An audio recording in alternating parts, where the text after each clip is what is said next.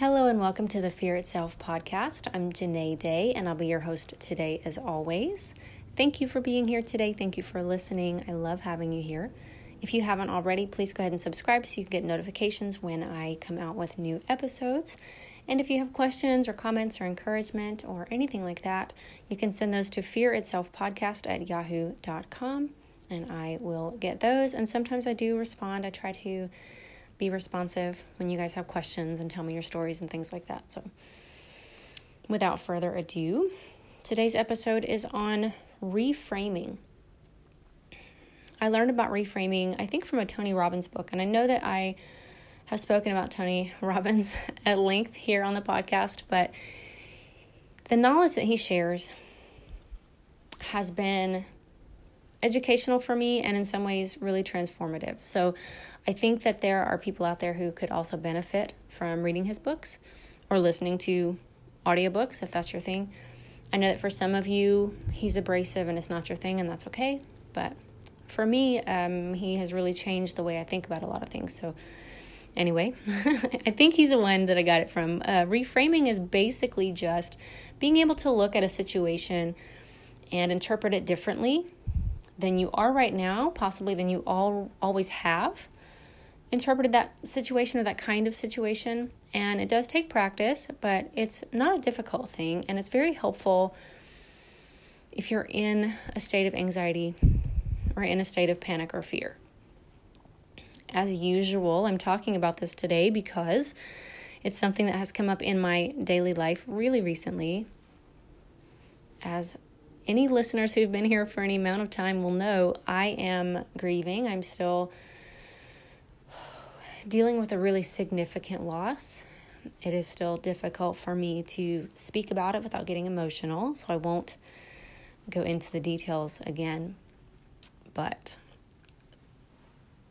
some things around that loss, some family things, have come up for me in the last week or two, along with some other stressors and, you know, just big life things. Life is always always handing us things to handle, right? So I have been stressed and I have been sort of up and down emotionally. So this week I have actually had two two episodes of panic and in the past I would feel guilty about that. I would feel ashamed about that. I would not want to share that with you because I consider myself mostly healed from anxiety. It's not something that's a part of my daily life anymore and it's not something that I have to factor into my life anymore. It's, it doesn't control the things that I do or anything like that. So to think that I'm healed and then to have some kind of scary episodes like I've had this week and the last two weeks, it's humbling for sure. But I'm human, you know, and anxiety is your fight or flight response. And I, I shouldn't expect, I think, for that to just um, shut off and never turn back on again. Of course, I'm going to have anxiety sometimes in my life. So I'm giving myself grace with that. And one of the things that has helped me in those panicky moments, for some reason, they always happen at night, usually when everyone else is asleep. So I try to be quiet while I'm freaking out. I shoot out of bed and and try to, you know, do deep breathing and the things that I know to do. But the one thing that has helped me the most is reframing changing perception, shifting perception. This does require something called denying the current reality. And some people don't like the idea of that, don't like the sound of it. They reject it without trying it. For me, it works wonders. So, if you're looking for something that you haven't tried, maybe you want to try reframing. So, I'm going to use my, my own examples because I I'm not good sometimes at coming up with, with examples on the fly. So for me, my anxiety is centered around my the loss that I'm experiencing and the fact that that person is not here anymore. And now this added stressor that I'm so sorry. I don't know that I can say this without crying. That my childhood home is likely not going to be, it won't be in the family much longer, but it may not even be standing much longer. And it's a new large. it's just something I'm having to come to terms with and it's it's huge, it's massive. So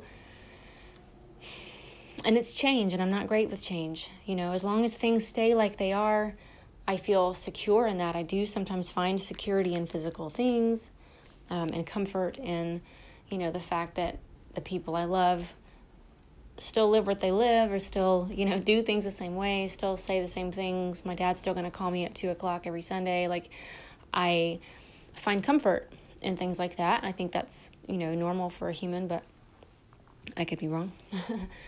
so this thing has really thrown me for a loop. Um, and I've had a couple of panic episodes. And the thing that has helped me has has been looking at it in a different way, deciding that what it feels like is not necessarily the truth. And y'all know that I'm I'm about feelings, trust your feelings, feel your feelings. Feelings are valid, they're good. But they're not always true. And that's an important distinction to make, especially when we're acting or reacting from emotional place. Yes, you feel that thing yes, that feels true, but it's important to engage the logical mind in those moments and ask yourself, what is true? What is true about this situation for me is that I had the greatest blessing to grow up in this place with these people. These people aren't here anymore. And this home is not them, and this home is not me, it doesn't define me, you know. And everything that I really cherish from them, the love, the the memories, the the laughter, it's within me. It's inside me. It's not within that building. Right? That building not being there won't change anything for me. It'll feel strange and it might hurt, but it doesn't change any of the things that I know are true and I can be happy and I can be grateful because happy and grateful are a choice. And so last night I I panicked a little bit. I got up, I got some magnesium because that helps me to sleep and I just reframed the situation. I looked at where I am right now. I'm a mom of two amazing children. I'm healthy. you know, I have a lot of good things going on. And I am, I don't say I was, I say I am so loved by these people that I so love.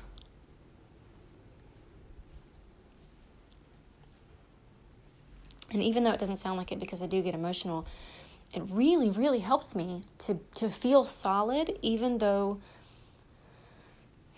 nothing around me feels solid. It allows me to be my security instead of leaning on something else, something physical, something external, something outside of myself for support. I am my support. I can be my support. And really, that practice of reframing and being able to, but I think really being willing to look at something in a different way, in a different light, to try to find something positive, something helpful, something loving, something to be grateful for in that gets the panic out, uh, repels the panic. It just it fixes it right up for me. So it's a short episode. I just wanted to get that out there and suggest it for you. If you want more information on reframing or where you can find those books or where you can read about this, email me fearitselfpodcast at yahoo.com. I'm so happy to send you those links and get you started practicing reframing it can, of course, be done every day in every way. Affirmations are great for reframing. If you say, you know, my teacher doesn't like me, I can just tell, you know, this year is going to not be great. All you would need to do to reframe that situation is to say, actually, you know, my teacher is just in a bad mood today, but I'm not going to take it personally because I know that we have a great rapport. I give great work. I'm very respectful. You know, we're going to be best friends by the end of the year. I really do believe that you create your reality. So the inside is going to create the outside. So reframing, changing perspective, shifting perspective, asking yourself whether your feelings, while they are valid and they are real, asking yourself whether your feelings are true. Okay, super important distinction. Okay, guys, that's all I have for today. I love you so much. You are courageous. You are wonderful. You are loved. You are worthy. You are valued. You have purpose. Please remember those things, and I will chat with you again soon. Bye bye.